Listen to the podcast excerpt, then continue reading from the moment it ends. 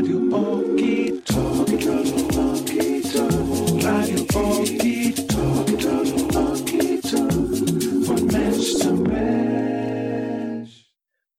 to Team Rabbit Hole Edition 222 with Yvonne Tushita. Beam me up, y'all.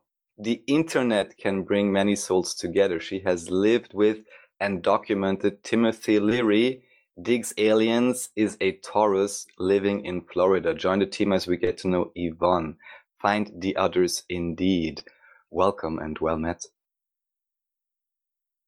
Thank you so much uh, for to be on the show. Yeah, so something Yvonne, something we do at the beginning of these uh, episodes is talk about the correlations with the cards that resonate. Well, Raphael pulls cards randomly, it would seem, uh, but I tend to take the episode number and uh, it's 222 rather kind of sacred you know new agey kind of number at that. Um, but 222 is four, uh, six altogether which is the lover's major arcana card in the tarot. I am the gateway to divine love. The lover's card is about seeking connection with others blending opposing ideas into one making a choice accepting yourself as you are and giving and receiving freely. Raphael what card do you have? So now I'm once again, here we are. We are now at the angel number 36. It is the angel of inner outer work. And allow me to say, there is nothing random about what I do here. In this case, it's chronological, so it's not numerological. I just started at some point and just going through the cards. This is Brian Lars Wizard of Odd angel deck, actually and this is the angel of inner outer work belonging to the virtues. This angel is invoked to maintain employment, maintain material assets acquired, and help find lost property. Protects against slander and helps people who feel depressed or have signs of depression. This angel helps give information about distant people we have not heard from. It is the honorable God belonging to the Ten of Pentacles in the Tarot, and the affirmation goes, I exercise the qualities of caution, skill, and foresight. So I'm curious, Yvonne, um, what, if anything, between that card and the lover's card resonates? Um, it does resonate because I do healing work, and so and Tushita means heavenly, like heavenly contentment, and I that's what I try to do with my healing work. Um, Yes, uh, I think, uh, and the lovers. Hmm. uh, I don't have one at the moment, so I don't know about that. It could be, could be anything. Well, the North Node isn't Gemini for the collective right now, so that is the Gemini card. So we're all kind of getting turned on to polarity, uh, twos and fros, you know, all sorts of weird stuff, all sorts of timelines collapsing, it seems. And I myself am a Sun and Moon Gemini, so I am the lover's card at some level. Um, and uh, when you said Tushita, it means heavenly. Coming from is that what? Uh, what's the etymology behind that? Is that uh, Spanish or Japanese or what is that? Sanskrit. Oh my, I'm totally Sanskrit. off. It was given to me by Amma, uh, Her Holiness Amma, uh, Sri Mata Amritanandamayi Devi. She's known as the Hugging Saint. I was gonna say, I think we've heard about her before. We've had a guest actually. There's two Ammas out there. I think she tried to see the real one, and there's a second one, and she's like didn't get hugged or something like that. She was waiting for the hug.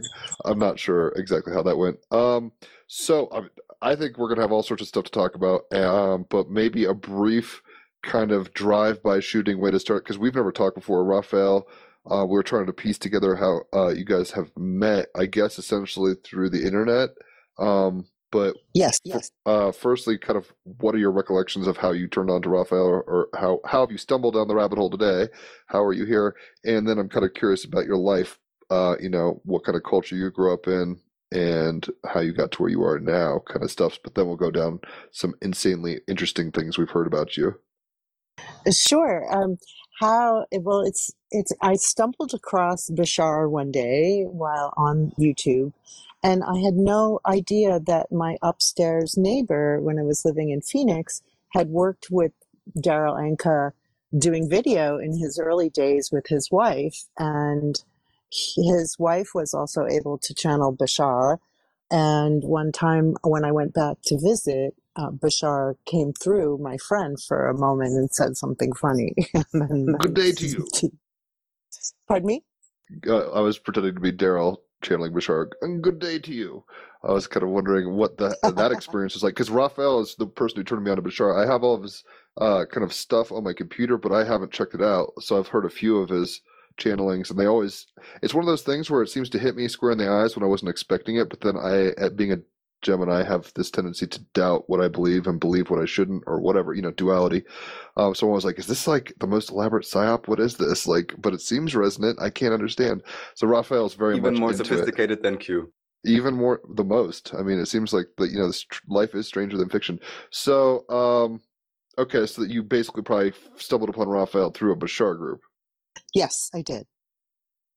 good on you Oh, really? raphael Because what I actually okay, so basically you joined the Bashar's highest excitement group. Is that possible? And that may be the initial connection. Because what I remember now is some kind of a comment, I believe, or maybe in the group where you spoke about being a videographer for Timothy Leary in some way, shape, or form, or some connection, and that just was the connection for me because Jim keeps going on about him. Of course, I just know too little about him in detail and haven't looked at his work, and that may have been the initial spark, and then some more cool stories that you shared graciously on the internet publicly. I'd be happy to. Um, he was quite a character. well before we get to that chunk of your life because i'm guessing that was the 90s like walk us through a little of uh yeah where did you grow up what kind of culture when did you start maybe tapping into magic paranormal aliens uh clearly if you're into videography uh you know the tech side of stuff it is aquarius season so when did you start realizing you had gifts with tech and exploring those kinds of um you know realities I started um, very interested in um, ancient mysteries and UFOs when I was very young. I'd always clamor to get any kind of book I could find on the subject, um, everything from metaphysics to to um, UFO materials and uh, ancient uh, landmarks and things that, that people can't explain how were built was fascinating at a young age. I grew up in, in and around New York City and uh, lived a pretty wild life working in rock and roll uh, until I was 27, and then I went to work for Tim. so when you say rock and roll are you talking about like cbgb's type stuffs or Yes, okay yeah. I, I didn't work it. at CBGB's, but I did. I did go there quite a bit, and I put on rock and roll shows, live music shows. And you were the one performing, or you were just like helping manage, or how'd that work? No, I was helping manage. I was putting a, a promoter and putting the shows together. That's kind of crazy. Um, so, I mean, the Talking Heads kind of blew up there. A few people, Blondie, obviously the Ramones. Um, so, what was the scene like, and what kind of bands were you pushing? And obviously, you probably aren't on that same wavelength in terms of like, you know, I imagine the sex, drugs, and rock and roll thing has maybe died off a little. You seem a little more grounded, dare I say. Um, yeah, what was that whole scene like, and any kind of stories you want to recollect? Uh, it was really fun. I, I had a lot of wild times. I mean, there was like after hours you could go until the next afternoon. So like the club scene just went all all the time. Um, let's see, I knew Joey Ramone. Um, my friend uh, kind of dated him and took care of him. Um, it was fun. It was wild. Um, it was a little always chaotic. Uh, I was always trying to get the bands paid, which was difficult getting the money out of the owners sometimes. Um, I'm mostly all different kinds of rock and roll genre.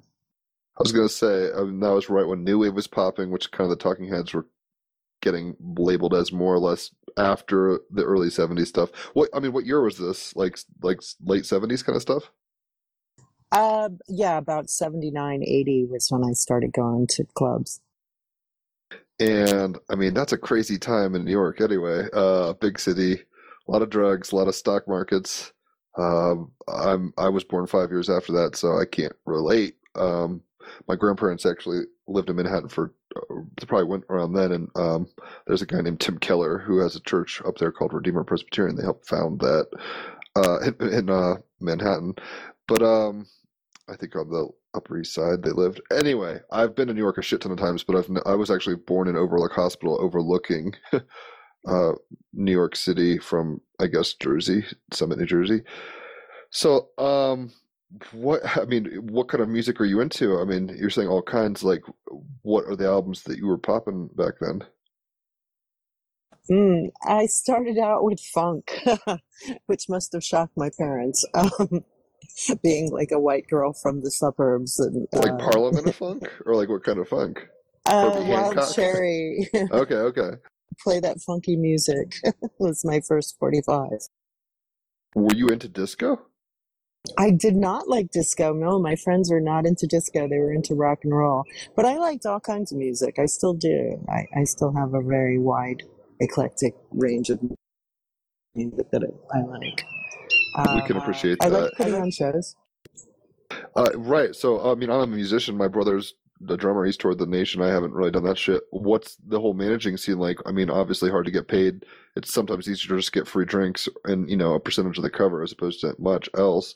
Um, what what was that like? Was it stressful? You're a Taurus. I don't know the rest of your chart off the top of my head, but um, you can probably make value ground. Like you probably brought stability to these people, and you know they were up there kind of doing their thing, and you're like, all right, where's the money or whatever. How'd that whole lifestyle go? Um, it, it always, I, I did always get them paid. Um, sometimes I said, well, you know, they're going to come back with baseball bats if you don't pay them. So I think you should. um, and, uh, you know, that's what you promised. So keep your word. And I got them to keep their word. Um, it was chaotic. It was crazy. It was fun. Uh, I did that kind of because my parents cut me off of School of Visual Arts, and so I kind of uh, decided to get in the rock and roll world, which they wouldn't like. Total rebel. So you were in school for visual arts. Where were you going, and what was that trajectory? Obviously, I mean, you kind of stuck with it in some way if you're ending up doing videography. But um, what was? I'm an art history dropout myself, and the reason is I uh, went back one year. Uh, well, during my freshman year, I was at VCU down in Richmond, Virginia, and I I went to uh, Thanksgiving break and left a bong out, and my family found it. They're like, "We're not going to pay for college." Uh, since then, I've grown weed, and they're you know I live in Colorado, so they're kind of used to this. But um, at that time, in like 2005 or whatever, it was not kosher. So, what happened with you and getting cut off from art school? What was your kind of trajectory, and what's the story there?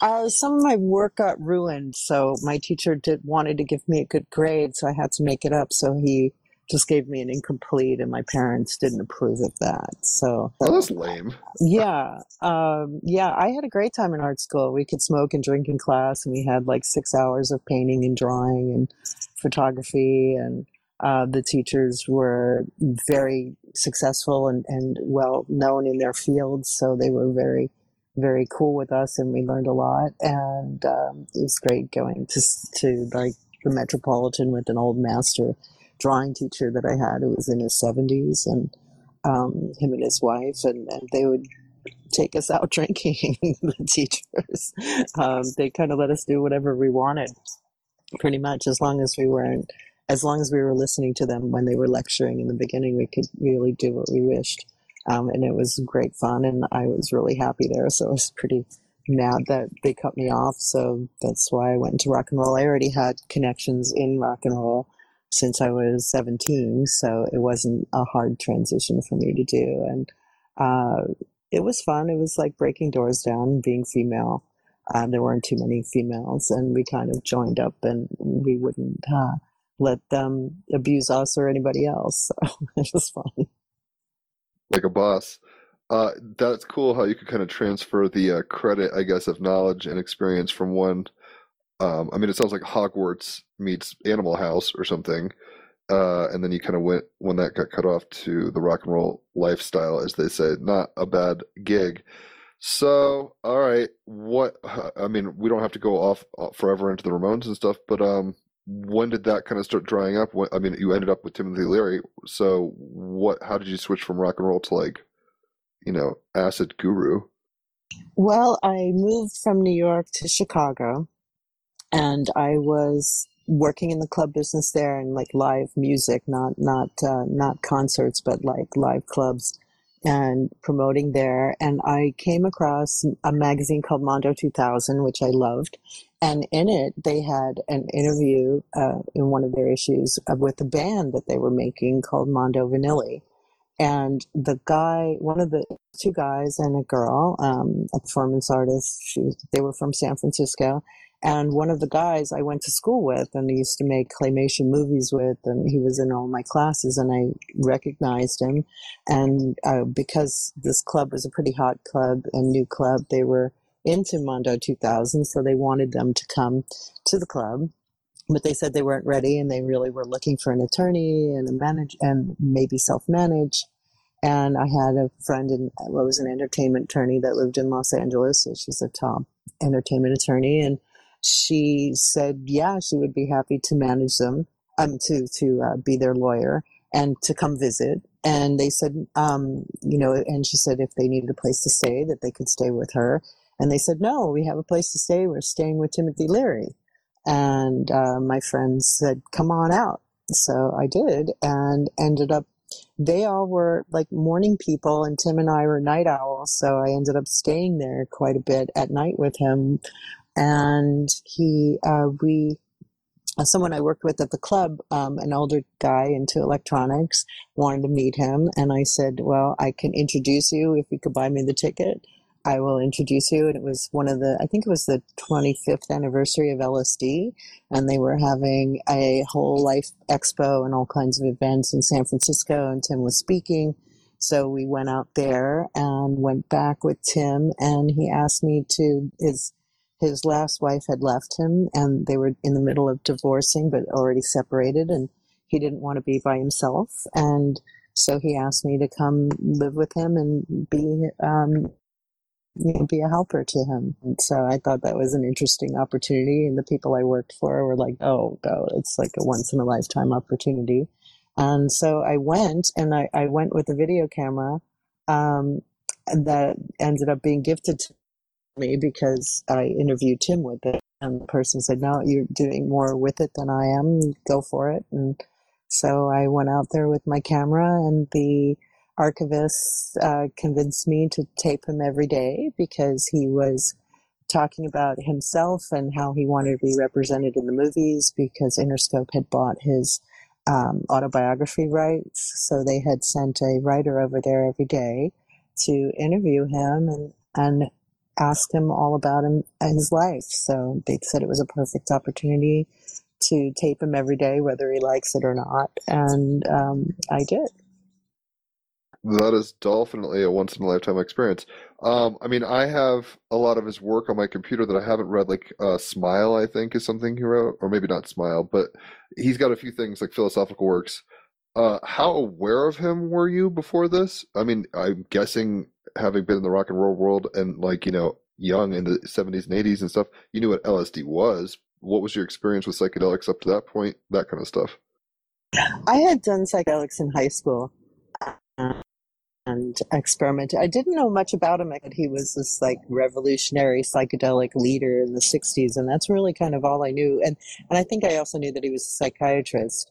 Um, was about all I knew about him when I went to live with him um, I learned more about him, of course, uh, when he was speaking at the conferences, and he was greatly influenced with the in, uh, and enamored with the internet and new technology, and writing evolutionary progressions of, of human beings and how we jump so fast between radio and television, and that once those things started coming into our world, the tech just multiplied over and over again at a phenomenal rate. And he was charting that. And he also was um, a computer consultant for eight different computer corporations, which is something I didn't know. And he claims that cut, copy, and paste were came about on your computer because of him and the computer people he knew asked him what he would like to write with. What would he want on a computer instead of writing out code? And he said basically to cut, copy, and paste so I can edit my work and something for my contacts. And he said that's how that came about on our computers today. Fascinating. So, I mean, obviously the internet was starting to pop around then. Um, like you were saying, it was burgeoning. Uh, what was your impression of it at that point? I mean, were you aware that it was going to be kind of an exponential multiplier, like he was saying, um, in terms of like, you know, rockets compared to horse and buggies? Or uh, how did it feel kind of being, you know, alive at the time before before the internet? Uh, I uh, I liked I liked the time before the internet. Um, the people weren't as distracted, um, but I could see I was very excited about it. And I could see and I wanted to learn constantly about com- new computers uh, when they came about. So, um, and I liked combining computer technology with photography and videography. And I liked doing uh, projections for raves with video.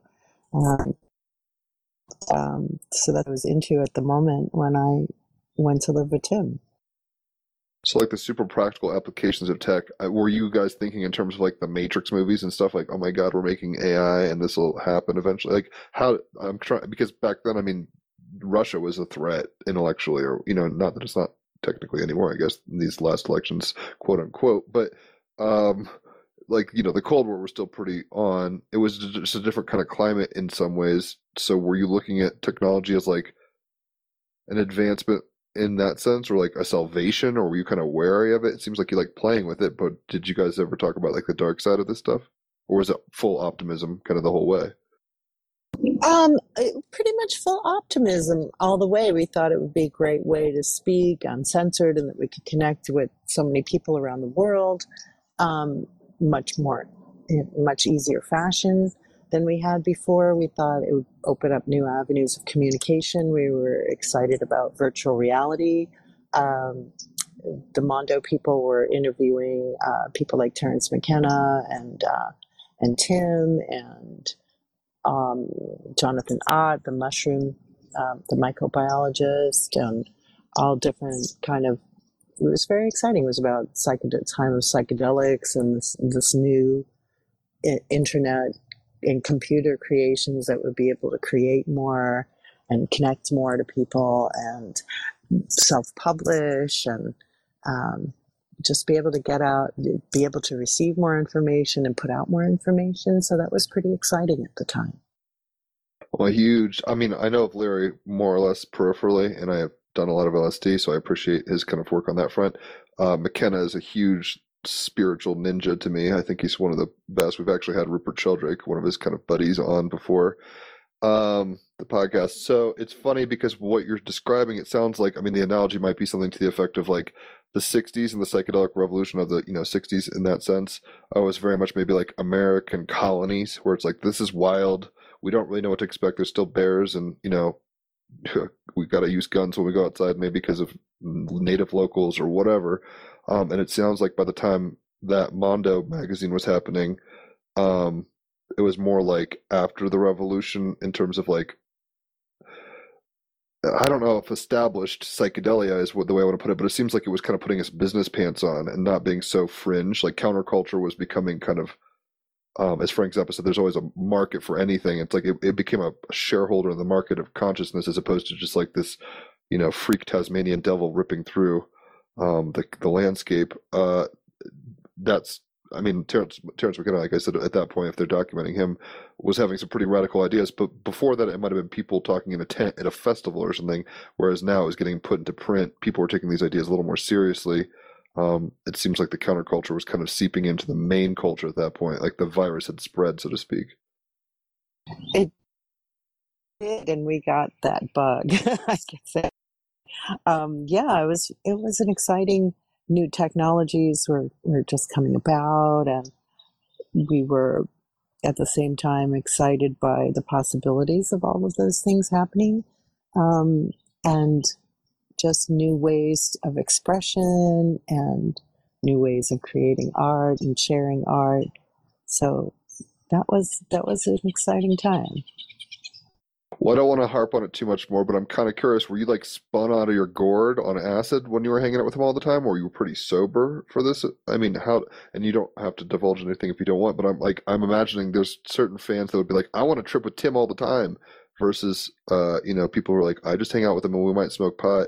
I'm pretty sure he was pretty into nitrous oxide towards the end, um, hippie crack as they call it. Uh, not in a bad way. I've done it. I don't know if you've ever done like whippets or nitrous oxide. It kind of freezes your brain a little. Um, but yeah, what was like the was it like a madhouse to you, or was it pretty chill and you just happened to be around people that were colorful? Like, how did you feel about that whole experience?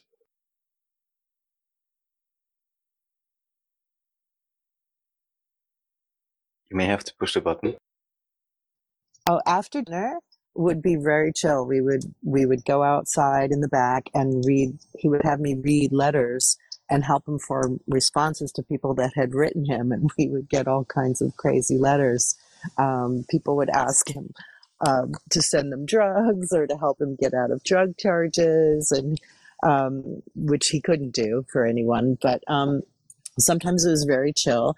Um, on Sundays, when he was home, we would have parties because he felt he didn't have enough time left and he could never schedule everyone that he wanted to see. So he would have big parties on Sundays, which were lovely house parties of all different kinds of people, from celebrities to scientists to journalists. Um, and everything in between. Uh, sometimes some Japanese photographers, Japanese, are really crazy about him and always wanting to interview him. Um, sometimes it was very chill because I just watched the house while he was out of town, and um, it was up in Beverly Hills. Um, an interesting side note is that from the backyard we could see the house where the Manson family had killed Sharon Tate and um, uh, Folger and um, Trent Reznor was renting it out and recording the downward spiral in the living room of the house, and we could see it up from the backyard. And sometimes uh, Genesis P-Orridge, when he would stay over and maybe t- take some substances and get outside and get all the animals howling to scare Trent while he was recording up in the studio above us, in the house above us. Um, sometimes it was pretty chaotic. I didn't trip all the time with him, although we did a whole bunch of different substances at different times.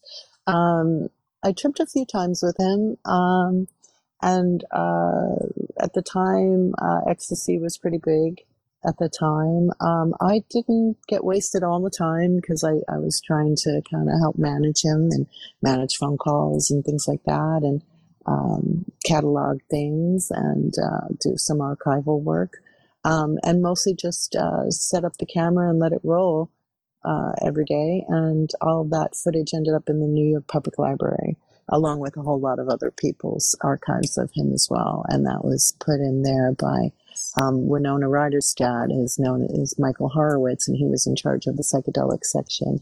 They had been left for a little bit with his favorite wife, but she passed away not long after Tim. And I don't know exactly what happened from there, but I, I eventually got a call from Michael Horowitz asking for the footage, um, which I had documented when I came back to Chicago and time coded and all that stuff and uh, submitted it to him. Fascinating. I mean, you're obviously part of Americana history. I mean, global culture, uh, as you were saying, Japanese people I'm I'm learning Japanese. Uh, I've lived in Hawaii before and love the Japanese. Um, but yeah, it seems that you uh, did your due diligence in terms of uh, archival, um, you know, grunt work, if you want to call it that, or whatever. You were in the trenches. Uh, downward spiral. Side note: that's beautiful. I never would have guessed that shit. Um, funny, funny story. Also, it doesn't surprise me in a weird way. I mean, I, I'm not going to say I don't know about your presuppositions. That it seems that there might be like some psychic residue over an event like that, um, at, you know, at that house. So it doesn't terribly surprise me Trent would go there and be recording albums like that. Um, what are your thoughts on that? I didn't really feel any ghosts there. I'm pretty sensitive to that, and I, I didn't. I felt we all kind of felt that they had left. That maybe it was just so bad that they didn't want to stick around there and had left, and I really didn't feel any ill feelings there. Um, he was the only one to live there. No one would rent it. And then after he left, it, the house was leveled. And the only thing that was left was a park bench overlooking like the Beverly Hills Valley from where we were. And uh, Trent kept the front door that they had scrawled pigs in blood with, and that was the only thing that was kept from the house. And then the house was flattened after he left, and something new was built. I imagine. Craziness. So you feel that you're kind of a sensitive. Per- well, before I keep on just pecking you with questions, Raphael, is there anything you want to ask? No, just uh, go ahead to because I just don't know enough about all the American intelligentsia and so on to be as up to speed on this as you both are. I'm a total noob, but I'm a Gemini, so I know a lot about a little about a lot. Um, and it does seem like a lover's card. I mean, you were kind of being a surrogate uh, female counterpart for Leary. I mean, whether you guys were intimate or not, I don't need to know. But lovers in that sense, it's like you were his, you know, female for his male reality was that reality was kind of shutting down. Um, and the playfulness, the trickster, the merry prankster kind of vibe, albeit not always in full blast. Uh, it seems like, I mean, maybe I'm wrong, but like people who can survive um, psychedelics in the sense, um, they get really into it for a while and then like mature with it. So you can't just go hard in the paint all the time. Um, it seems like there's a uh, kind of like an alchemy, like some stages of alchemy, you know, are very violent and, and disruptive and chaotic, and you can't just stay in that process. Sometimes it gets into a very chill process. Uh, it sounds like that's the the mode in which you more or less hung out with. Um, yeah, ecstasy was kind of popping back then. That's funny. Um, not my favorite drug personally. I'm already pretty chipper as it is. So like cocaine and ecstasy, I don't really need that. I am that is how I feel. Already pretty up. Um, but when you were saying you were kind of sensitive to stuff, do you con- I mean, you, you consider yourself more psychic than not? What kind of events make, uh, you know, experiences lead you to, to conclude that? Uh, well, I do healing work with people, um, so I'm pretty intuitive and pretty in tune with people and surroundings and energy, and I can see auras. Um, if I wish, I, I usually ask, and, and I can see them. Um, and I, I've always kind of felt uh, felt very sen- a sensitive person. Um, I can tell you one funny thing about Tim before we depart. Um, when I was in Los Angeles and I, whenever I see Rostam, and I would say, Jah Rastafari, Haile Selassie. And, and one of the Rastas said, he asked me uh, um, what I think of the creator or God and what, and what do I call him? What does he, so I said, what do you call him? And he says, the most high. So I shared that story with Tim and he goes, that's right. That's me. I'm the most high.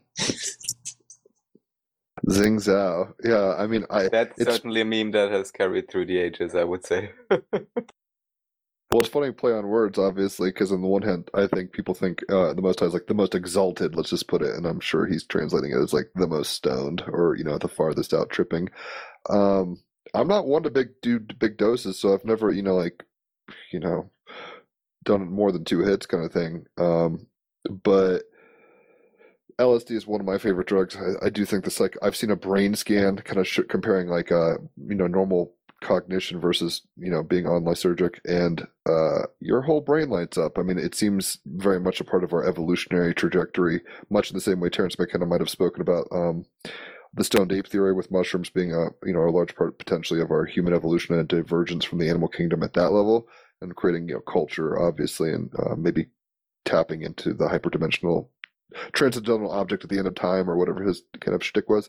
Um, it seems acid was also a version of that. Actually, I met Albert Hofmann's grandson in Switzerland back in 2009, who is not a psychonaut. Um, and that was kind of interesting because it's just like these are normal people that kind of, you know, he's a scientist that was kind of fiddling about in the lab, wasn't expecting to become, you know, a psychedelic kind of prophet at that level. So um, you did this work with Leary, fascinating. I mean, obviously, you should at some point, you know, go through your shit and write a memoir or something because that's not typical. Um, what was your exit point? I mean, you were hanging out in Beverly Hills and doing the LA thing. Um, it sounded like you went back to Chicago and eventually did editing. Um, you know, New York and Chicago are similar. LA is not at all like Chicago in that sense.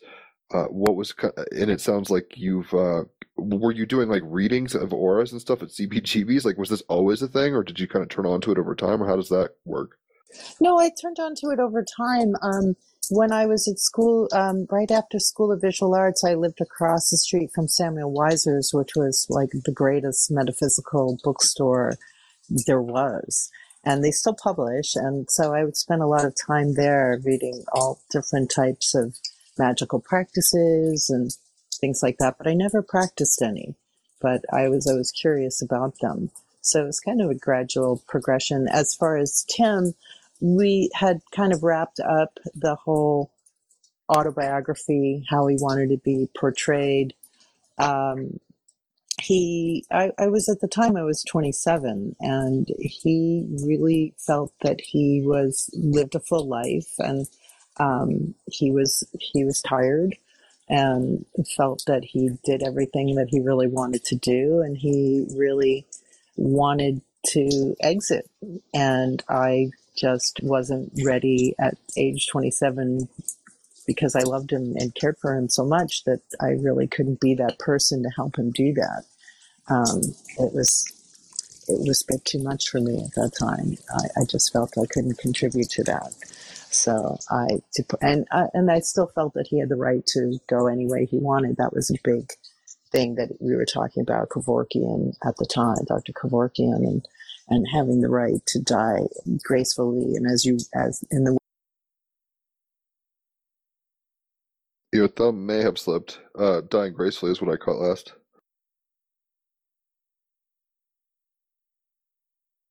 apologies. I had Oh, to. don't sweat. Don't sweat. Okay. Um, where did we leave off? You were just talking about Dr. Kevorkian, which is an interesting um, thing because on the one hand, like I mean, I think Leary more than most would understand life is so so mysterious, and the and the trajectory is ramping up. I mean, he was quite well aware of our position in time space. eh, You know, getting onto the kind of escalator towards the gods, or however you want to put that. You know, it seems like we're starting to get. I mean, the transhumanist kind of agenda was uh, well, agenda is a strong word. Um, ideals and of and visions of the future were coming on strong, and it's it's interesting that he was also uh, much very much a proponent. It seems like for like ending the ride, so to speak. Yes, uh, and I, I fully agreed with him that he should have the right to go, which in whichever way he felt like choosing to go, and uh, he that was, I believe, his last book was on that subject. Um, he felt that people, if if they wanted to take themselves out because of illness or or whatever it may be, that they should have the right to do that, and that we really didn't have the right to, to go any way we wanted here um, in the United States um, at the time. And I, I think there's still a lot of restrictions on how you can be buried and things like that. And he felt that was wrong. Um, he felt he lived, you know, a super full life. He was tired and he wanted to go. So um, we stayed friends until the end. Um, and uh, he went the way he wanted to, partying with every with everything to kind of speed that up. Interesting. I think Susan Sarandon even spread his ashes at Burning Man or something. So it's like his he's got a psychedelic legacy for sure. No matter how much he wanted to maybe get off the merry-go-round, it seems like he put certain things into motion in such a way that he's kind of a psychedelic forefather in that sense. Uh, yes, his ashes got there twice actually. Um, his I, I went the first time in 2001 with one, with one of his archivists, and he brought his ashes up there. He met with Larry Harvey, the founder of Burning Man, and the two of them. What Larry was told and came out, and they he did a flute, played flute, and they did they put Tim's ashes at the man, and then later on Susan Sarandon did as well. So you've been to Burning Man. I mean, it sounds like you're. Uh, I, I want to look at your chart. Um, maybe during the music break, send me that on email or something. Um, it's you're already into raves. You're already into kind of cutting edge scenes. You could put it like that. It doesn't surprise me much that you were at Burning Man. Um, how was that experience? That was fantastic. I I'd first heard about it at Tim's, but we couldn't. I couldn't go because Tim was away at that time period, and uh, the Mondo people had told me it was like being in a Salvador Dali painting on acid or something. And um, it had just started out, but it took me a number of years before I could get there. Um, and I always had it in the back of my mind from hearing stories from the Mondo Vanilli people. And I went um, because I heard about it at Tim's, and uh, that was that was good fun. I went to a number of them, um, and yeah, I got into raves. I got into doing projections at raves, and um, that was a lot of fun. Did you, as a tourist, find it difficult to be in the desert without like necessities? Did you find it freeing? I mean, it does seem like a, an interactive Salvador Dali painting meets like, you know, the Grateful Dead on loudspeakers with drum and bass or whatever's going on. I haven't been. Seems awesome, but also obviously at this point, it's uh, not, I'm not knocking on it in terms of commerciality, but it's like I guess the secret's out, you could say. So it's like everyone kind of tries to go there. Um, what were the highlights? What were your? What's the? uh can you take off the road color, glasses for us and tell us you know like were you dis were you like fuck all this dust like how how did it go for you no, I actually like the dust. I really enjoy the major dust storms. You just put your masks on and hold hands and go out there into the dust. It's the best, actually, getting pelted by the dust and going out there in the middle of that.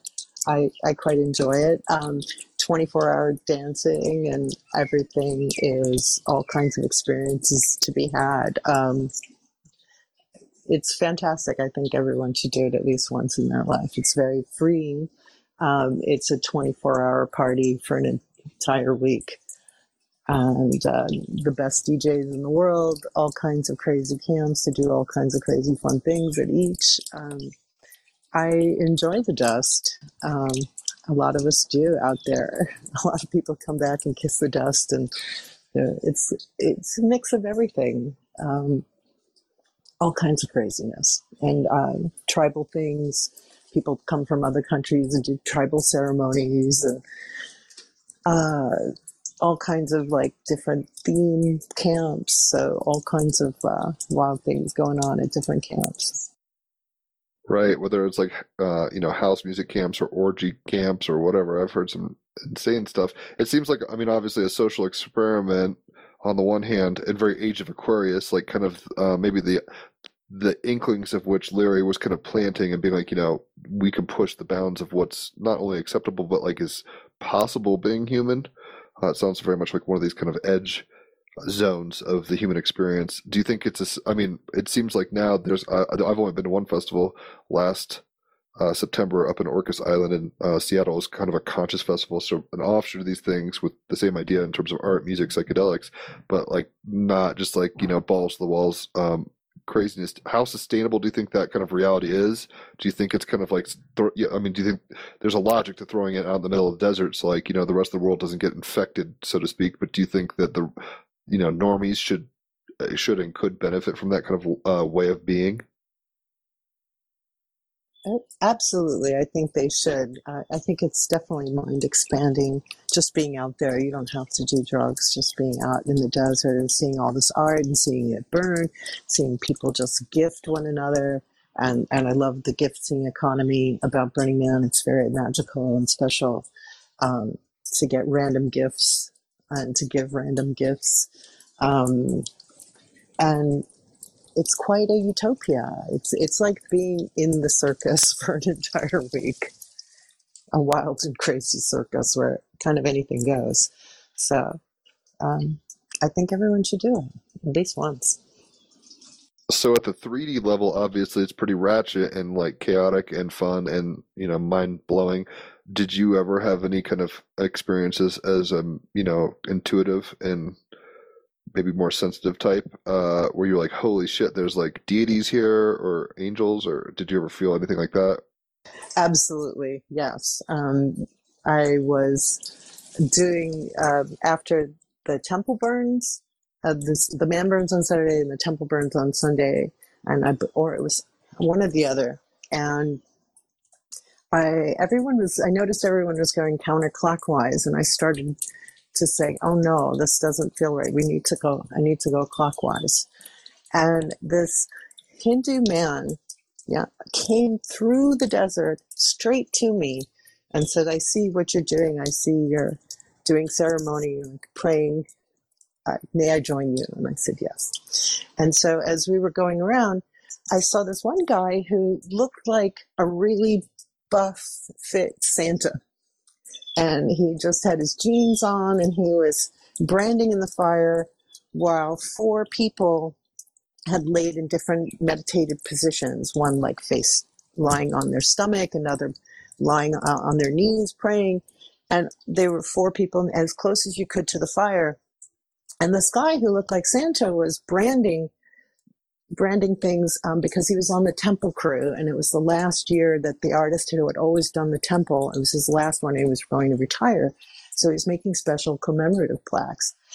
And i stopped and i saw him and i said can i see your angel wings? Can you turn around for me? And i said those are the biggest wings i've ever seen in my life. And he just winked at me and he says i know. This one's for you. That's dope. Uh, I mean, I guess you must have been not too surprised, but uh, it seems like that's almost like a, a light for moths of uh, of a certain dimensional quality, if that makes sense. I think you know if people want to go and just sit in Wall Street and kind of grind out numbers and stuff, that's going to be a certain type. Not that you know they're not woke or whatever, but it's like Scrooge McDuck types are going to want that reality as their highest excitement, I guess you could say, in a Bashar sense. Um, it sounds like you know that kind of high vibe anything goes utopian psychedelic situation might attract aliens angels etc I think so. I think I think a lot of special angels go and connect there. That was my my feeling and interpretation of it. Um, and always, you know, really special people and very special experiences that really couldn't really be created anywhere else. So when did you start turning on to uh i mean you said you lived in phoenix at one point and your upstairs neighbor was a bashar kind of aficionado and you heard channelings. Were you always kind of open to channeling? I mean obviously living across from um wiseman's i think you called it uh, that bookstore might have turned you on to the occult the esoteric maybe the fringe. Um when did you kind of start getting galactic in flavor I think since I was pretty young, like the um, the Naz the is it the Naztec lines, the animals in the in the mountains in in South America where you can only see them from space. So I think I got into aliens then. Interesting. And I mean, uh, were you always like, is it X Files style? Like, I want to believe, and you always just like thought, why not? Or did you, do you have you had experiences where you're like, okay, this shit's real? I'm kind of trying to segue into the Bashar stuff eventually, and I'm trying to see how best to thread that, you know, because it seems like Well, you're participating. Oh, go ahead, Raphael. Now, just to say, the proper framing of the question would be, in my view, of course, whether uh, you already remember partially or fully or to whatever extent the experiences that you most likely already have had, just as most likely pretty much everyone, even just listening to this podcast, has. That's at least how the theory goes, according to Bashar, and that we've only forgotten. And I mean, I've recounted some, let's say, strange thoughts, emotions, experiences. But of course, we're curious uh, to hear. So, in this sense, I'm asking whether you already can recall. I can. I had after videotaping Daniel Salter one night. I went out off the grid in above Taos, New Mexico, and I was going to visit some friends where I knew exactly how to get there. I was very straight shot and just take right and and straight shot to people's house. And I went out there and I think I was transported. They picked up my entire vehicle and put me down someplace else because I was on the other side of the uh, of of the whole area a number of times, and I heard it was quite happening hap- happen quite often out there that people would have a lot of UFO experiences because it was completely off the grid area. Um, but like about three or four times, I ended up on completely far, far away from where I was, and I've had to have a, a friend actually came out with his lantern that I was able to actually even get back. And it, and and says, "Up, maybe you got picked up," and they said, uh, "Wrong person, put her back down." um, but I was totally on the other side of town, like the the other side of the whole region. And it happened to me numerous times and i knew how to get to this place like the back of my hand. So it was that was the only experience that i think i was taken and put back down Was that scary, or like how the fuck with? I mean, was were you excited about that, or how do you feel? How do you feel about that experience? It's not typical, obviously. no yeah it was really bizarre because i was still driving when i came back and all of a sudden i'm in a whole different area and and i didn't know how i got there um, it was un- yeah i was i was nervous uh, it was definitely unnerving to be like wait a minute how did i get like 15 miles away all of a sudden, and then you come back and, and still be driving. You seem like you've integrated the experience pro- like well enough. Like you're not, you know, in a an asylum or something, you know, or whatever. So, um, I'd say, Jim, let's play your song and then we'll get, Get into into more reasons why it's so well integrated. Because there's much more scarier things, I think, that you may also be willing to share. word. Sounds good. So the question is, to what degree is this programming? To what degree is it just a fictional story? And to what degree is it disclosure? And to introduce this, I'll just share a brief semi-public uh, Facebook comment by Eddie Lynn, who's been on the show talking about disclosure in cartoons, actually, together with Steve Wilner and other guests. And he recently posted about the Man in Black. There's apparently a guy called Dan A. Croyd talking about Men in Black, and Eddie Lynn writes, Dan Aykroyd. Uh, Yeah, he's yeah. from Saturday Night Live. Just so we're all on the same page. Right. And Eddie Lynn writes, Who the hell are you guys? There is that story back in 2006, a month after my ayahuasca trip, where I was warned by these men in suits driving a massive Oldsmobile. That I want to mention is interesting, even just for the rune signaling and so on. Look at the logo. Anyways, they intercepted my date, and both the girl and I had a time loss of two hours and we missed our movie. I was warned to find another girl. And then later on, he mentions it was not meant to be.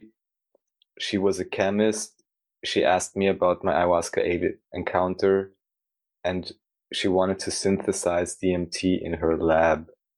Well, anyways, pretty crazy story. And he's not, you know, the only one. And I just want to mention this because with some stories, they can't, they seem so far off. You hear it the first time and you're like, oh, what is this? Like, is it someone making up? You sure you didn't take too much drugs and so on? But then when you, in my view at least, neutrally try to collect all these testimonials, ultimately any evidence can only be phenomenological. So I just want to put it down here once again in general to really be listening to each other's stories closely. Everything is mediated by our own perception and beliefs, of course, yet still, I'm pretty convinced that if we put it all together, we can get a quite clear picture, which also brings up the whole question, of course, even mentioned in the song right now. Are there really things we're truly not supposed to remember? And who or what is that controlling faction? Is it monolithic or not? Who can decide what to know, what to remember, what to forget? Yvonne, anything you'd like to mention?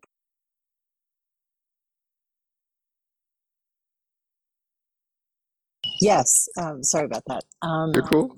I took a DMT trip. I had heard about DMT at Tim's house, but nobody had had any. It was kind of this round table of sort of scientists, uh, journalists, etc. Um, we they all talked about how wonderful it was, but nobody had any. And Tim was like, "I'll write you a check, get us some." but it didn't manifest while I was there. But it did a few years later manifest. Um, and I did the kind that Terence McKenna spoke about, which I believe is NNDMT, and though didn't know it at the time. And so I saw the little, as Terence described them, the machine elves, and they'd come out and play with me and my friend, who her and I had decided that we could go back for a second trip. But so the first trip that we would just play with them and see what they were about and kind of observe their mischief. And they uh, said, Don't worry about death. Your soul is infinite. They laughed at the thought of aliens. They said that they've been here longer than we have and that they go in and out of walls and dimensions in our bodies and solid objects, whatever. They can go mutate and go through everything. And um, they, you had to, I had to give them permission. So I said, I will wait on that until my return. And when I went back again, I I said yes and gave permission, and it felt like infinite energy had shot out of each temple. And they gave me, they said, I don't, because they were only there for 15 minutes, um, it's too much to tell me, so that they gave me a big ball of information kind of directly downloaded into my brain. Which all I can remember is that it has to do with galactic information, but I don't know the details of it. Um, and they said at the end the being turned into light and was about to pluck a star out of the sky and said, "This is what we do. We play with the universe." Fascinating. So very galactic flavor. Um, eh, yeah, I've blasted off. I've said this so many times in the podcast. It's kind of redundant. This is actually the story that Raphael saw on the internet on Facebook and then hit me up, and that's why we're friends. That's why this whole thing. So DMT seems to be this weird binding agent to very weird, weird. I mean, acid's weird, but DMT is the weirdest. Uh, McKenna's whole shticks on it, uh, very informative. But yeah, I mean, I was talking to Egyptian deities having Kundalini awakenings, kind of like what you're saying, with like massive kind of downloads, you could say. Um, how how familiar? Because it's only one phosphorus chemical away, apparently, from magic mushrooms, which are mind blowing, but not quite the same phenomenologically. Um, what are your impressions of what that realm is? Do you think you're playing in your own psyche? Do you think these things are actually real, quote unquote, whatever that might mean? Um, yeah, what's your take on uh, all that? I felt like they were very real, that they just exist on a different dimensional plane and they um, can morph any way they want to because they're on this different dimensional plane. Um, and that they were fun. Um, they wanted to kind of just encourage that you don't have any fear about anything, about dying or meeting aliens or or anything that because your soul was infinite. So it was very comforting. Um, they're very they were very playful for my friend and I. Um, I think it did open me up to a lot of new possibilities of things. Sometimes I think I feel their presence, uh, kind of just kind of know they're always here with us, and um, that they don't mean any. The I didn't feel like they meant any harm at all and they were just being playful, mythical, cre- mystical creatures. Do you think that uh, experience shoved you more into your kind of healer modality, and maybe you know that kind of part of your evolution? Because uh, it's so jarring. It's hard. I mean, McKenna does a pretty good job, but it's hard to even explain the experience. Um, after I'd had that first trip, I was like, "Oh my god, all the myths are real." Like Valhalla is probably real or whatever. It's because it felt like I was in the Hall of Maat or something. So it's just like, oh my gosh, what the fuck? Um, so and not that I'm skeptical, but being a Gemini, it's like I like to use my head if I can. And you know, there's for every fact there's a counter fact. For every you know pro there's a con. Um, I'm wondering as long as if you use your heart shoved too, you. Jim, it's all good. Yeah, I know. Trust me, my fiance's always giving me shit about that. She's like, "Where's your heart?" Especially this Aquarius season, I've been in my head a lot. Um, but in any event, do you think this uh, uh, experience of yours with your friend did that shove you in a different direction, or just kind of reinforce where you were already going? I think it reinforced where I was already going more than anything, and to be more curious about things. I think it definitely inspired less fear, more pushing boundaries, I guess, and uh, not having fear in my life and makes life a whole lot more pleasant. So speaking of that, did I see this properly? That you also mentioned at some point a reference in particular to Men in Black. Yes. Um, so I, in not in the, I would say around 2000 or 99 or two, about 2000. No, I'm sorry, 2001. I worked with an, a friend of mine had a full avid array to edit, and you smoking in? Okay, because no, I'm I'm doing so. Uh, sw- sw- sorry about that. You're cool. Um, Life happens. This is live. so okay, um, so I had a friend who had an editing bay, and we had heard about this woman named Nancy Red Star, and she we admired her books, and she had written from an indigenous perspective about all these different indigenous beliefs and all indigenous tribes believe in aliens and but she had also written one book on Daniel Salter. So we had interviewed a number of the people that were in the books that could come to us or we could go to them. And um, then after that, we interviewed Daniel Salter. We had some parameters to questions that we couldn't ask to Daniel. But Daniel had given Nancy evidence of UFOs that the Nazis and the United States had called Haunebus, and that they had picked up crash landings and made UFOs. Um, and that Daniel also claimed that he was at Roswell, that with uh, a radar, I believe, or some type of energy beam, I guess, or they had confused these two UFO craft and caused them to crash. And he said they were never able to make them crash again like that. They had figured out how to counter counter that, but that actually two vehicles crashed in Roswell. That he went to Roswell, and he said the autopsy tapes were real. That they didn't realize they actually killed the aliens and the aliens were not dead when they autopsied them. They were in a state of status to repair themselves, but that one of them had lived and he had taken it to Los Alamos and where it lived a little over two years at Los Alamos. And he hired a botanist because he figured that it lived from solar, uh, from plant and solar energy. Um, so he hired a botanist to care for the being. Um, they said they were told a lot of things by this being, um, but they weren't always sure if the being was being totally honest with them about the things that they had told them. They really didn't have any proof of that.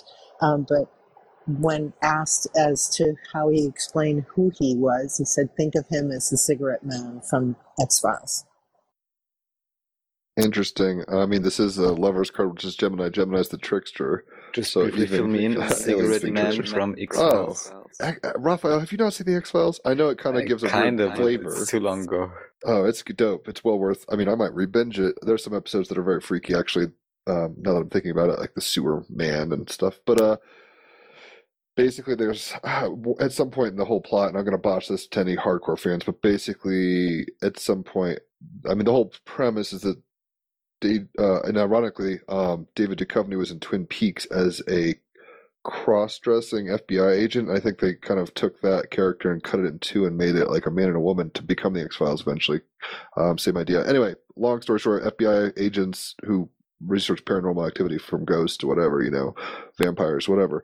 Towards the end of the series, they start having more consistent themes of like kind of like Zeta, like evil, dark Zeta, colonization, Illuminati type disclosure, I guess you could put it. Um, and the guy, the cigarette man, is essentially kind of um, a liaison between super elite intelligence kind of circles and like uh, the main characters. He's like, yo, I'm gonna. I mean, I'm trying to think of a good way to put it. Like, he kind of leads them along without giving them too much, almost like a mentor or something. Anyway, you should watch it. It's pretty cool stuff. Uh, yeah, even I think, ironically, we're talking about aliens and UFOs and stuff. Um, spoiler alert, close your ears, kids. The cigarette man ends up at some point in like a Native American kind of like cliff dwelling place, as I recall. I won't give too many more details than that, but So, what I'm curious about then, because also Edin writes about this, and from what I see, reading his whole comment, it sounds like he says that these people would have been protecting him in some way, shape, or form.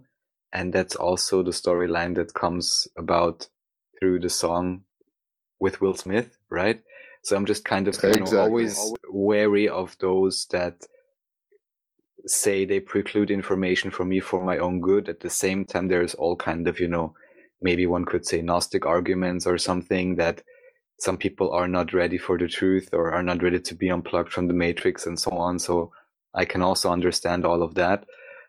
So my question would be to you, Yvonne, in your relationship to this idea of man in black, would you have overall experienced it or recognized it as a concept that's more like nefarious or benevolent or just like so many other things, not monolithic in its intention?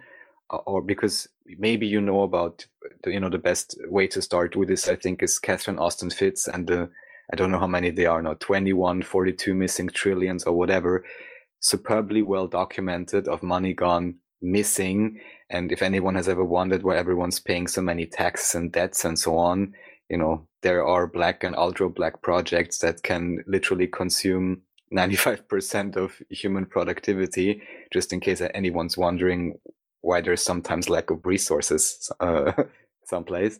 So my question, in a sense, is how would you uh, differentiate or define that? It's already great not to have fear. I'm completely with you, but I'd be curious, you know, as to your assessment. Well, he did. There was something very odd about the way it ended. When it ended, he was in frail shape and the phone rang. So my partner in, in filming went to answer the phone and he was given some kind of code sentence to which Daniel replied some type of code word. And my partner and I just looked at each other with the raised eyebrow and said, What was that all about? Hmm. Um, yeah, some of it was very nefarious. He said he was the guy who warned people, like, you're not going to talk about this. Otherwise, people are going to come back and and hurt you and your family, etc. So, Sounds like you with the bands you manage in New York, almost. yeah, yeah. so, um, and he did say, you know, he said they had a very horrible mode of of killing people by like taking a shish kebab, or like a long skewer, and putting it in their ear to so that it wouldn't be quite apparent um, to shut them up. But he said he wanted to talk because he had brain cancer and he nobody else to tell the stories but him. He said yes, uh, millions of dollars has gone missing because of bases, uh, you know, bases underground, and they've made teleportation of inanimate objects possible, and that they would appear in his hallway. That there was no way you could not see snow prints of footprints coming to his door, but they would not be there. The footprints wouldn't be there, and the packages would end up in this hallway between uh, outside. Between outside, yes. The Men in Black got her. She's she's gonna get shish kebab. She said too much. oh, please. It's like uh, horrendous No. images. Anyways, no footprints, you said. no footprints, and the packages would be in his hallway. And there was no way to get there without leaving footprints. But he said these packages, so that's how he knew that teleportation of inanimate objects was already achieved. He also said, I think there was somewhere in the neighborhood of uh, 46 different humanoid species that they were aware of. So I'm not an expert. This is more Raphael's kind of place because he's the one who turned me on to Bashar and stuff. What What are you guys' opinions on all this? I mean, this is where I think the human mind can kind of start getting into fear territory very quickly, and I do appreciate that the DMT experience at least made you be like, "Fear not," or whatever, you know, very much radically. Um, If the angels told you not to be scared of the aliens, it's a lot easier to interact with them. And yeah, it's quite a complex theme, but please, Jim, ask a question. Well, I'm, uh, you guys can kind of hash it out because I haven't, other than DMT beings, uh, and you know, I know that you're an RH neg, Raphael. My fiance is an RH negative, um, which presumably uh, is more reptilian blood or whatever. Like this isn't my domain, so like I listen to Bashar occasionally, and I'm like, wow. Like even with DMTs, like that's a very natural state for humans compared to like cannabis and stuff like that. I've, I mean, what little I've heard about him talk about drugs. Um, that's more like the natural way reality is. Are we just so kind of in a Gnostic sense, maybe like hardwired into our machines that we're just not experiencing things? It's, like a bad yuga in a in a kind of Hindu sense, like where it's like we're in a very dense time and it's hard to remember the Technicolor dream we're in. Um, but I'm I, I don't really have a question. I'm kind of just curious. Uh, you know, you guys are both Bashar fans. I would be. I'm a fan, but I, it's so peripheral. Like I've seen his documentary because of Raphael and heard some, uh, you know, lectures or and channelings, um, which I find fascinating because they're like downloads.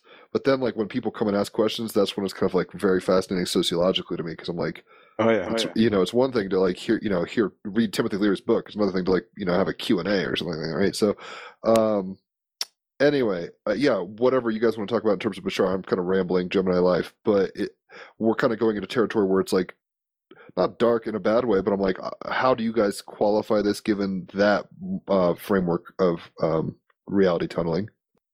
Maybe Yvonne, I'm not sure if you explicitly mentioned how you initially got to know of Bashar, and then maybe also just briefly mention how you got to find uh, quote unquote my or our group. Sure. I was just looking on YouTube for different interesting videos to watch, and I watched a video on Bashar. and I really enjoyed it. It really made me think a lot about things he was saying. And When and was made, that? I'd say maybe 2010 or Right. 2012, some, somewhere around there. And I became really fascinated with him to find out that my upstairs neighbor had worked with Bashar with his wife then um, and Darryl Anka when he was just getting going. And um, his wife was able, and um, he on occasion had Bashar come through. And one day when I visited a few years back, um, I was just having a conversation with him, and all of a sudden I was talking to Bashar for a moment, who said something funny about different dimensions, is all I could recall, and just some kind of joke about that. So Raphael leaving rabbit hole crumbs way early on, clearly. Um, so it resonated with you. Like I said, it's one of those things where I don't know how to feel about it. Uh, I don't, I don't feel it's wrong. So I don't think it's like you know, like diversionary. I guess is the best way to put it. But it's so radical. Um, it's almost like a psychedelic, where it's like once you cross the threshold with this stuff, you start realizing it's very different than maybe you presupposed. One presupposed culturally, etc. Um, how and the fact that you kind of even had proximity to Darryl and his wife, fascinating, or you know, through people or whatever. Um, what kind of things are you taking from that worldview? Um, is there anything that you don't resonate with it? Is it 100% like this is what's up? Or are you like, I don't know, 50 50? Like, how do you feel about that? And I'm curious, Raphael, also how you feel, but go ahead, uh, um, Yvonne. I resonate with him. I think he's trying to get people to open up their minds a bit more, and I I resonate with what he what he has to say. Um, I also resonate with a lot of other people who are channeling lately. Um, not all, but many. Um, many people are channeling angels and having experiences that and messages coming through that way. And they both they all seem to resonate with me, and it makes me more curious.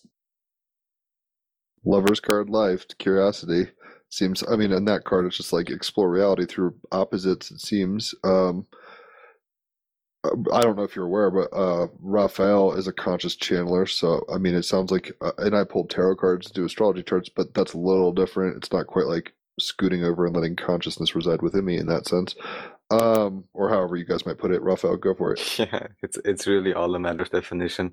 That's what we could briefly discuss, maybe Yvonne, also about the layers, because the issue, of course, always is, as they also say in relationships, you can only meet others to the degree that you've met yourself, or love others degree you've loved yourself, loving yourself, so on and so forth. And uh, of course, it's kind of almost natural to me. It seems if there's like waves of people coming online, and they, through whatever other process or practice, aren't really grounded or integrated yet, it is very easy to misunderstand all kinds of maxims or rules or yeah concepts so it sounds to me and i'm curious because for me it was similar i found bashar about 2012 i guess as well or 13 13 i was just writing essays and uh, kind of getting having some phenomenological experiences that kind of proved to me like everything is eternal and so on and i can finally relax because I was kind of stressed about dying. Obviously, I, I, think it's very natural and understandable from that point of view why people are scared of death if you don't know you're eternal. Obviously, quite scary, I guess. I mean, yeah, different viewpoints. Anyhow, so I got to that point and uh, integrated that or basically recognized in Bashar that many things he was researching or he was I was researching were just put in a much simpler and more succinct fashion and because I like, you know, the best, simplest explanation that accounts for everything and is still at least as verbose that you can logically deal with it. And very quickly, we're also in the realm of paradox and different kinds of nonlinear logic, which is requires, I guess, the activation of the entire brain, which is where psychedelics or other practices may help to really be able to grok it. But since I had at least some basic foundation in self-reflection or whatever, I was just able to grok that, oh, this is kind of even what I had been asking for. Because just before I was basically asking the universe for you know, a better, simpler, more succinct explanation. And then I stumbled across his videos. Two weeks later, checked out just the website back then, just simple text with the four laws. And I was reading through this and I was like, oh, nice, finally makes sense. Doesn't make you give your power away to everyone, gives you all the power back, actually, makes you completely self responsible. And, uh, yeah, also makes it really simple with highest excitement and so on and so forth. And I was just like, well, it just makes perfect sense. And of course, also fits with all kinds of other metaphysical systems. So just like Bashar mentions, it is just an updated vocabulary and of course the ET flavor, which I was always kind of into somehow because even just it's logical, right? So it's a nice uh, overall combination.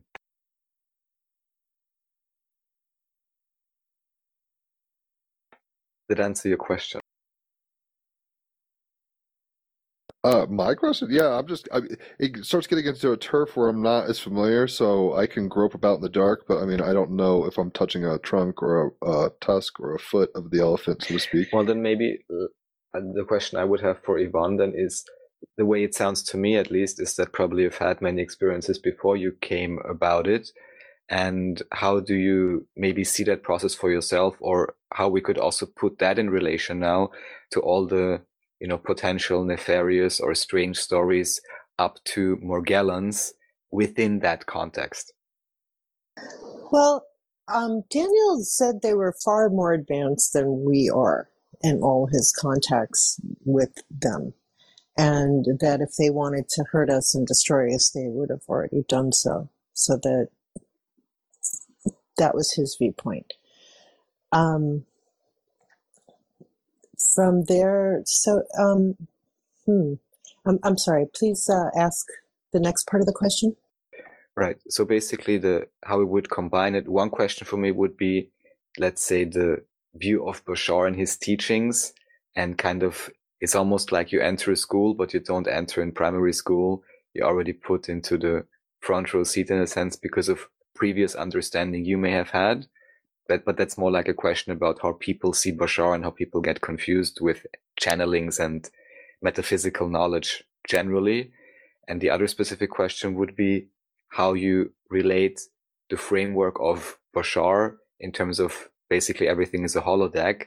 And then within that context, still experiencing things like, for example, Morgellons or things where one would say, Oh my God, this is super scary nefarious and then how to cope and integrate that because that's usually the challenge to have a positive outlook but still be able to look at really dark stuff in order to be able to transform it.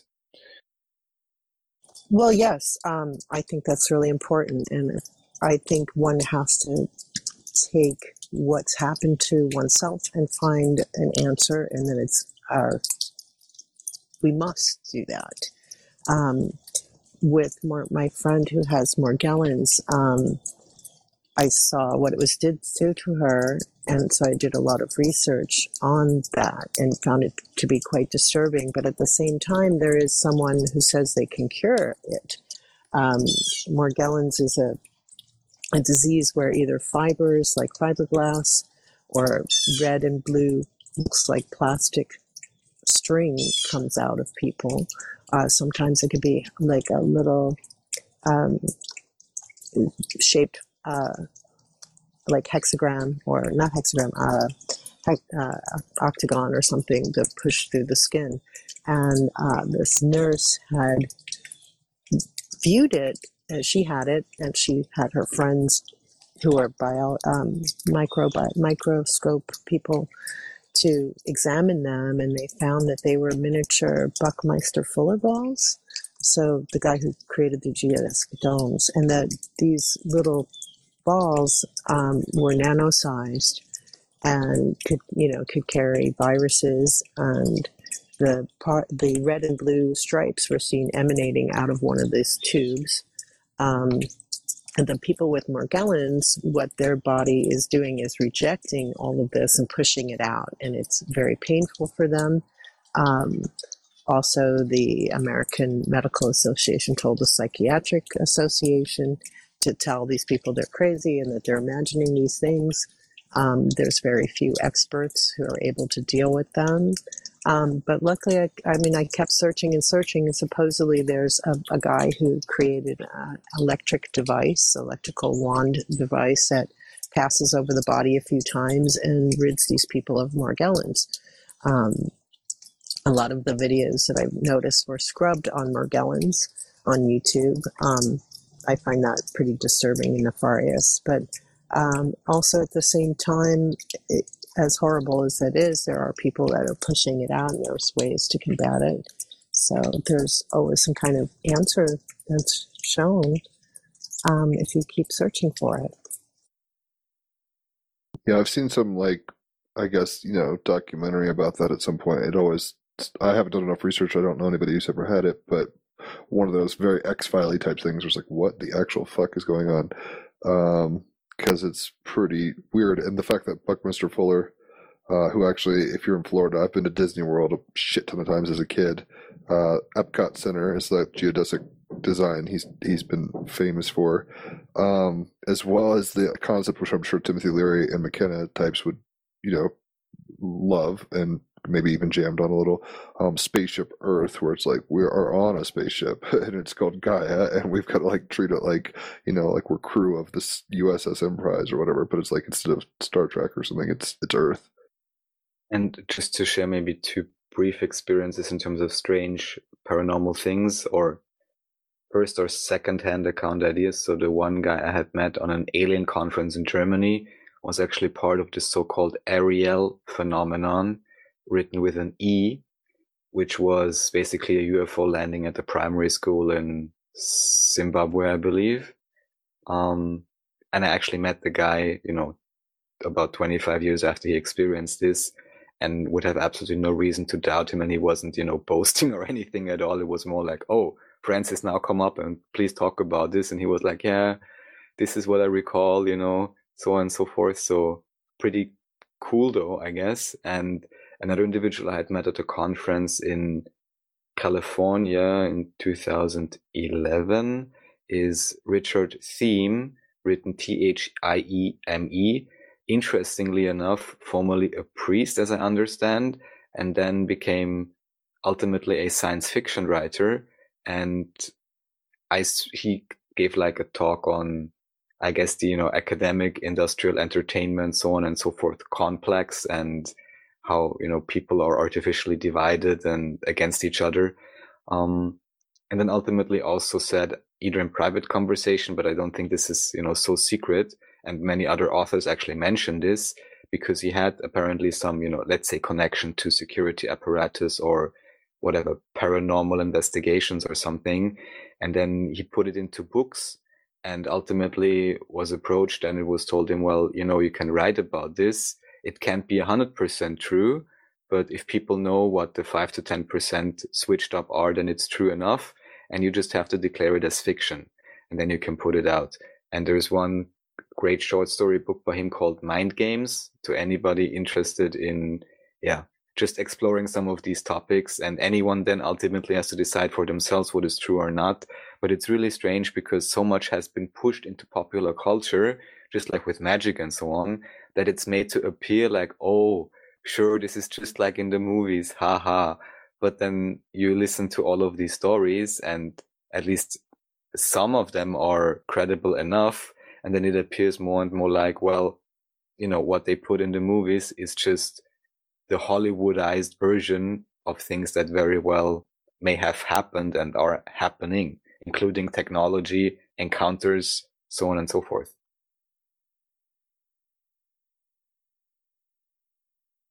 So, I'm curious, Yvonne, how did you end up from Chicago to Sarasota, Florida? Uh, Florida's beautiful. Are you just kind of doing the whole um, winter bird thing where you like screw the cold or how'd that work? I'm staying because I'm like screw the cold. um, but my mom is here and she's getting up there in years, so I want to be near her. Well, that's and nice I. I've grown to like it here a lot. Oh, it's just weird. Uh, I've been in Florida. My um, sister lives in, I guess, Saint something like the oldest city in America. I forget what it's called, Saint Petersburg or Saint, St. Saint Pete. Petersburg. Yeah, yeah. it's like really weird because I mean I grew up in Virginia where Williamsburg is and stuff, and this precedes even that. I think, uh, you know, kind of pirate city meets colonist trading post thing. Um, what has your uh, situation been like in terms of becoming? You were saying you know more of an intuitive and a healer. Tell us kind of about what you're up to there, and uh, maybe what kind of modalities you're incorporating, etc. Oh, that's interesting that we, earlier we were speaking about mushrooms. I did mushrooms with one of my patients um, yesterday, and it was really, really awesome massages. Um, I gave a couple of massages, um, and it was a really great experience. Um, so, uh, I, which was hadn't been for quite some time, so it was it was quite good. Um, saw deities and stuff as well. So I think What did you say? Give us a quick trip report. I mean, we'll get into your practice and stuff, but I mean, Jesus, you just tripped yesterday, so it's like, Yeah. uh, yeah. What what happened? Uh, what did you see? Um, yeah, actually, I saw my friend as Ibis, the Egyptian god, and that Ibis was my friend in this on this trip. It was pretty interesting. Um, Do you feel a connection to Egypt? yeah, yeah, I have. I've studied Egyptian art, and I've I've been told that I'm an ancient soul, and that I spent a lot of time in Egypt. So And just for reference, interesting. Ibis is Thoth, right? Yes, yes, wisdom, knowledge. Uh, It's actually The Hermes dead, Trismegistus, right? yes, Uh, yes. Which is the lover's card, Gemini. I mean, this is the that that energy, Mercury. Oh, so that's how it fits in. It always fits. I was like, this And can't just, be about my sun sign. And just to mention, this is episode number 222, which is six, of course. I mean, just like Lover's card. And we had the angel number 36, nine, of course. So, yeah. So Yeah, yeah. good experience yesterday. Um, you were saying you give massages. Uh, like what? Okay, so is this part of your practice and like your modality where you use psilocybin mushrooms, or kind of walk us through the whole uh, rigmarole of let's just say the menu of your options uh, as a healer? Um, no, it was just offered to me by my patient. Oh, it was just a fun time with our. it was a fun time, yeah. Okay, Um, cool, I, cool. I had gotten a massage once from my therapist when we were both on mushrooms many years ago, and it was a really good experience. So um, I tried it the other way around, and it was a really good experience. A, a lot of connectivity and a lot of healing that, that occurred. So it's really quite good. And I'm curious, uh, do you have like a favorite psychedelic? Because mushrooms I've always uh, kind of explained to people as like The Hobbit, maybe, or Narnia, where it's like very magical and whimsical and it can be intense, but like usually it feels almost like you're realizing yourself. eh, eh, There's just a certain quality to it. It's almost like beer. I mean, that's where it's like a body high almost. Not that you're drunk, but it's like, you know, you can get sleepy, you yawn a lot, that kind of stuff. Uh, acid felt much more psychological, more like, I don't know, Tron or something, where it's just like, whoa, okay, I'm on the grid and we're just data points in a matrix, uh, you know, that, that kind of thing. And then I guess the matrix or something like that would be DMT, where it's like, oh shit, it's not at all what I thought it was. And actually, I'm in a simulation. It's the holodeck. Yeah, exactly. Uh, did you have any preferences or, yeah, I mean, it sounds like you're kind of cool with them all. Um, yeah, I'm pretty cool with them all. Um, I don't think I want to do 5-MeO DMT again. I didn't I didn't really care for that one. Um, I liked doing mushrooms recently. That was really good. Uh, and also, hmm, I like ayahuasca too. I was going to ask. I have not yet done that. Rafa has. I know in Orlando there's a ayahuasca church. And just Yeah, asking since it's rare with 5-MeO DMT, I believe also called Bufo, if I'm not completely mistaken, is like, as I have understood it, I've never experienced it, a hypercharged version of DMT. And what I had heard just from sitting in on like a psychological trip, sitting group, or I don't know how you call it, support group or something, people mentioned, I believe, like basically almost blanking out, like it's such a different frequency that there's apparently no real reference point aside from unconditional love. Can you share anything about your experience with that? Also, maybe why you say you don't want to do it anymore? Um, I would like to do the NNDMT and talk to the machine elves again. I found those more enjoyable. Okay, so Um, th- there is a differentiation here. Is is there also because that's I I have experience uh, with let's say some variants of DMT, but is there like a particular flavor to get to the machine elves in explicitly? Because I'm not sure if I would ever say that I've met them in that way. Just like in this amazing, I'm not sure if you've ever seen it. If not, I'll send it. A super fun. Uh, movie, a music movie. Uh, my computer just became self-aware. Yeah, anyone go watch it. It's super great. We played it here once. Sounds good. I'd like to check that out. It's like Weird Al Yankovic with like computers and DMT. You'll like it. so, is there a particular flavor you need for the machine elf? So, how do you differentiate those two, or just regular DMT and the 5-MeO, just so I can understand the differentiation? Well, I didn't even know when I did it. I just knew it was DMT. And then another time later on, some friends had gotten some, some as well. And it just said DMT, but it, the experience was completely different. For me, being on the NNDMT is when I saw the machine elves that Terence McKenna describes. And then when I did the 5-MeO DMT, it was a death experience and I felt like I was getting ripped out of my body and projected out astrally at full force without any way to stop it. So I felt very uncomfortable with that one. Um, and so I didn't know until years later because I saw someone walked into a coffee shop late at night that had a DMT baseball cap on. And I said, I had two very different experiences. Can you tell me what was that? And he said, yeah, that the 5-MeO was the death experience. And that, you know, nobody unfortunately told me that I was going to have that death experience.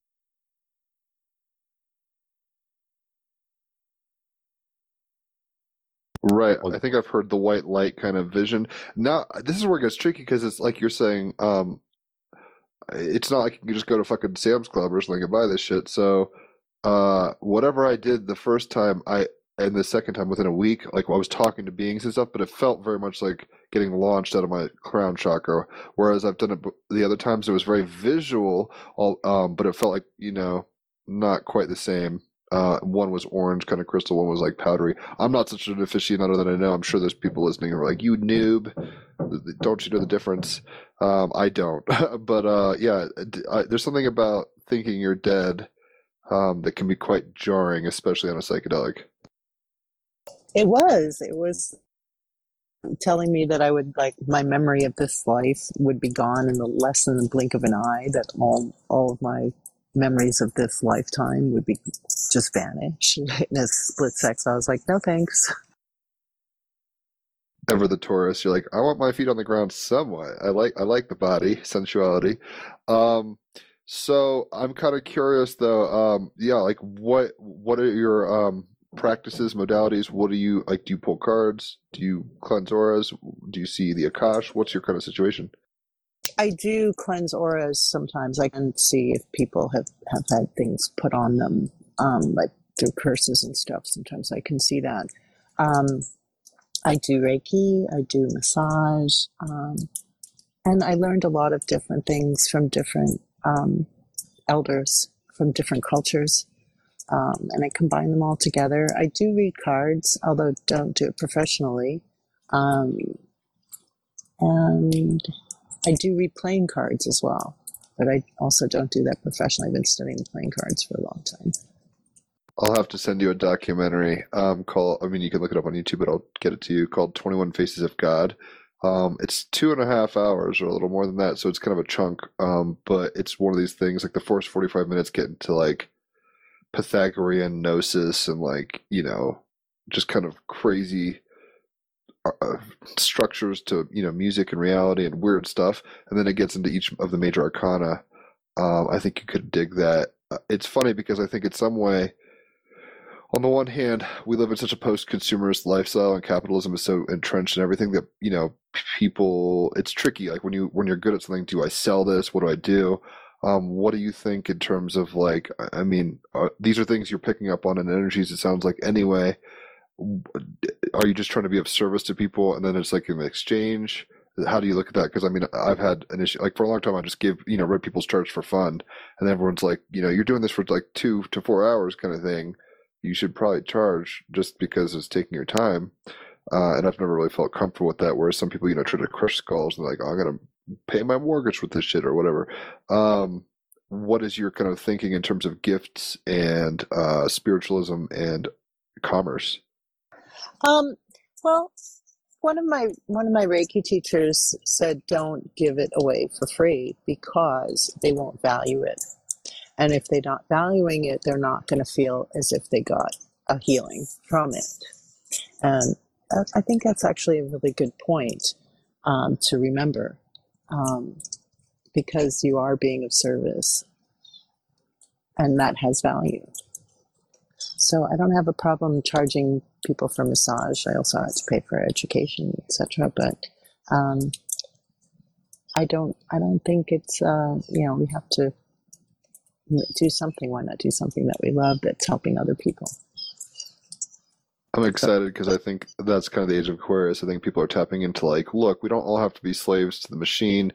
We can kind of hack this ourselves up. all- You know, whether it's cryptocurrencies or whatever. It seems we're starting to realize um, the monolithic structures that we've kind of inherited over maybe millennia, even because money magic goes all the way to Babylon potentially. Um, that we don't have to do it that way. Like we can kind of rewrite the script. So it's very kind of empowering, but it's also very, you know, exploratory. I don't know if there's a handbook written on this. It's very much like Timothy Leary, where it's like, you know, we're writing this as we go along, kind of Burning Man style. It's like this hasn't really been done like this before. Yes, people have done tribalism. Yes, people have done art. Yes, people have had raves, but combine them all on a mass scale. That's Burning Man, it seems. Just, just technically speaking, Jim, or also Yvonne, wouldn't that kind of make perfect sense in terms of what everyone, in my view, of course, crazy enough to be incarnated here upon this plane, in this dimension, upon this time, actually has chosen to participate in?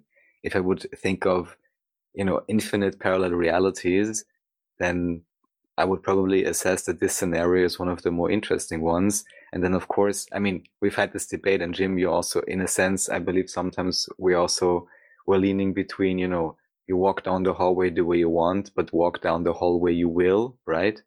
So, yeah, but ultimately, I would say there is definitely plenty of agency, and it would just make sense technically again to do something in a sense that in this particular way has quote unquote never been done before, at least not in a linear sense. Although, yeah, not sure if that makes sense. It's funny, as you said, agency. How we had the wordplay with Most High and the Rastafari and um, Timothy Leary.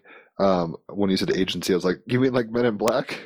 it's an agency, uh, but you mean right. like free will, determinism, etc. Uh, yeah, like what he's kind of alluding to, Yvonne, is um, this idea that's like, I maybe Bashar said this, I don't even know, but it's like, I, I think yeah, you were it's, saying, it's oh, a you Bashar analogy with the, you know, just we know with walking down the hallway, maybe how you see that analogy, because Bashar always says you choose a certain life setup and you will walk down that hallway. I would now add either in one life or if you suicide too early, then you know you just get back in line in the next life probably. Um, but that you can still choose, you know, whether Like you run or cry or laugh. Yeah, like your attitude to the thing seems to be what we control. So it's like the hallways before you. Now, are you bulking at the first door? Are you sprinting through it? Are you running back and forth and opening all the doors, um, crawling? You know, that's your choice, I guess. What are your thoughts? Well, to add, I also do charity charity work too. For I think for giving, being given these gifts, that I do a certain amount of charity as well. Um, and volunteer, volunteering. I, yeah, I, I kind of agree with that. I, I, I don't think we're supposed to take ourselves out early. yeah, I, I, I would agree that you probably have to get back in line, do it again. Um, but I think we're moving on to a new age. I think this last um, planetary alignment around, around January, that we're coming more into a different age, and hopefully, you know, I've heard the new Earth is coming, and we're gonna, most of us are gonna be getting off that wheel, and we'll be able to choose kind of where we want to go to next, and those who haven't finished up their karma will be given time to do so on another plane. Um, and that would be really exciting. So it sounds like you're more or less optimistic. I know this as an American for both of us. This has been kind of a, a weird year with COVID, especially. Uh, and You think only as an American? well, I think the American political situation has yeah, been but this kind is of the ratchet. global power structure and the uh, center of attention for almost the entire world, at least the Western world. Just pointing that out from a European perspective. Right. So, I mean, I guess my point is, I mean, not to sound dire, but it seems like an apocalypse, but that's just like a lifting of the veil, so to speak. So, it are are you? It seems like you're more or less optimistic. I mean, are you like waiting for angels to rip through the veil and pull you to out of the bardo, or do you think this whole thing is going to vibrate in a new way? Or, I mean, you don't. This isn't like I'm going to, you know, put this in stone. I'm just kind of curious how you find how you find this unfolding, especially given um, how much novelty you've actually manifested in your own life. It seems through throughout your uh, own biography. Um, I think it's going to be gradual, you know, this gradual shifting over time, but I think it's increasing. Um, and I know it's not going to be smooth sailing to get there. I don't, I think it may be pretty tumultuous until we get there, but that, that this will occur within the next eight or so years in our lifetime. And, um, I remain optimistic about it. That's I- what's up. Oh, go ahead. I didn't mean to cut you off. Oh, and I've been I've been listening to a lot of Alba Weinman hypnosis sessions, and these people have been coming through. And, and as with her mentor Dolores Cannon, who was a a, a, per- a major person in hypnotherapy, she saw, had people that were coming in and talking about the new Earth coming, and it's it's just on top of both The us. split, the great Yeah. split. That's kind of what it feels like now. I'm glad you kind of alluded to that because that's what it feels like. I mean, basically, people are either doubling down for same old, same old. Like, I want a Big Mac and I want Uncle Sam, or I want Bitcoin and I want space in the inner and outer space travel or whatever. And then just technically, I'd be curious, Yvonne, how do you imagine that? And, you know, again, not about it in stone, and I'm not even sure or not even sure if I care too much about it myself. But also, Bashar has been talking about the splitting prism of realities for a long time. People then say there will be a 3D Earth and a 5D Earth, when, of course, I would say now, technically speaking, there's infinite split realities in any moment and a high degree of choice in every moment. Um, how do you imagine for yourself that this would proceed? Like literally people, as I would say, transitioning or just manifesting completely new versions of individuals and maybe they come back after five years, you know, they're suddenly completely friendly and so on. Or because I'm really wondering how this will play out. Also, maybe to again put some, let's say, fear, not necessarily fear based scenario, but a bit of information. Maybe you're aware of this website called deagel.com they do this military style predictions for populations and other factors and this is supposedly like some high level military analysis and they have the count for us in 2025 down by like a lot let's say 30% or even more of population um, which could mean many different things. That doesn't even technically have to mean that people would have to die or something but yeah i'm curious as to your outlook in those regards I've heard about that machine that the military have for predicting the future, although I don't know much about it. I just heard about it pretty recently, so I haven't gone down that rabbit hole yet about that one. Um, I tend not to believe that so much because Right. where's the divine and you know the divine presence and in that and there isn't there so I, I wouldn't I wouldn't count that as, as Not too much credence to that. Yeah, not too much credence. Thank you. Well, it's funny because the thing that made me think when Raphael's like, maybe not everybody does, it's like everyone just moves to Costa Rica and we decide to be like off grid mango eating motherfuckers or whatever. Um, yeah, I'm, I'm not sure. And it's tricky because this gets into presuppositions, presuppositions really quickly where it's like, is there might be a multiverse where it's like anything's possible, you know? So maybe they're reading a tunnel kind of thing. Oh yeah, and this may also, of course, you know, be assuming certain scenarios. Uh, honestly, my first thought now was communistic dictatorship and famine, um, but which may, for various reasons, simply not play out that way. And of course, you know, I'm never uh, giving these ideas, you know, to make anybody scared, but just to point out these scenarios do exist. And uh, yeah, then to be aware what one gives credence to, just like you said, especially if we understand Bashar's main teaching, I would say, is that all reality fundamentally is solely based upon your own strongest belief. Your vibe creates your reality, essentially, right? And there's the idea. I'd agree. I think your vibe creates a reality. Well, uh, I'm kind of wondering if there's any parting thoughts or stories that you would want to leave us with, Yvonne. Um, it sounds like you've had a magical mystery tour at it. Uh, you're doing the good work down with your mom and helping people out. I'm glad you had a good mushroom trip and weren't at like the gates of hell, you know, talking to imps or something like that. You were having massage therapy, basically. It sounds like so. Good on you. Um, is there any kind of parting thoughts or anything that we didn't talk about that you'd like to? Uh, I'll end with an Amma quote uh, Love all as one. Treat each other the way you would treat meeting God or Creator, as if you were, because we're all, I believe we're all part of that. So every person that you meet is God, and you should treat them with that kind of respect and dignity and love. Beautifully put. Yeah, I think uh, we had our last guest, Ari Moshe, who's an astrologer, kind of was saying something to the effect of, um, "There's only one person in the room, right? That's it." So, how we can go around and thrash about dramatically and create all sorts of divisions. Uh, that lovers card does show, you know, male, female, good, bad, all this stuff. The tree of knowledge of good and evil made us aware of polarity, I guess, but ultimately the yin and yang are in one circle. So, uh, let's just enjoy the ride. And I think the more we start remembering this stuff, maybe the better it actually gets for us all. I'm down with that. Up with that. So it is. Know thyself further up and further in. Thank you very, very much for joining Yvonne. Thank you so much for having me. It's been a, it's been a lovely conversation. Very interesting. interesting. Yeah, it was great hearing your anecdotes. Uh, you're very cool. Dolphin Team Rabbit Hole. It's funny, Raphael just said further up and further in. I just finished reading Narnia series to my fiance who's in England, and the last battle. I mean, that's like kind of the last chapter of the last battle is like everyone being like, you know, it's almost like uh, that Beatles song. Everybody has something to hide except for me and my monkey, which is like the deeper you go, the farther you go. It's like, oh my god. So yeah, it seems further up and further in, and and it is by simplifying in a weird way, stilling oneself, getting in a breath, being simple, like loving, like you were saying. And when that happens, kind of the the you know Russian nested dolls kind of open up, and we all go, "Wow!"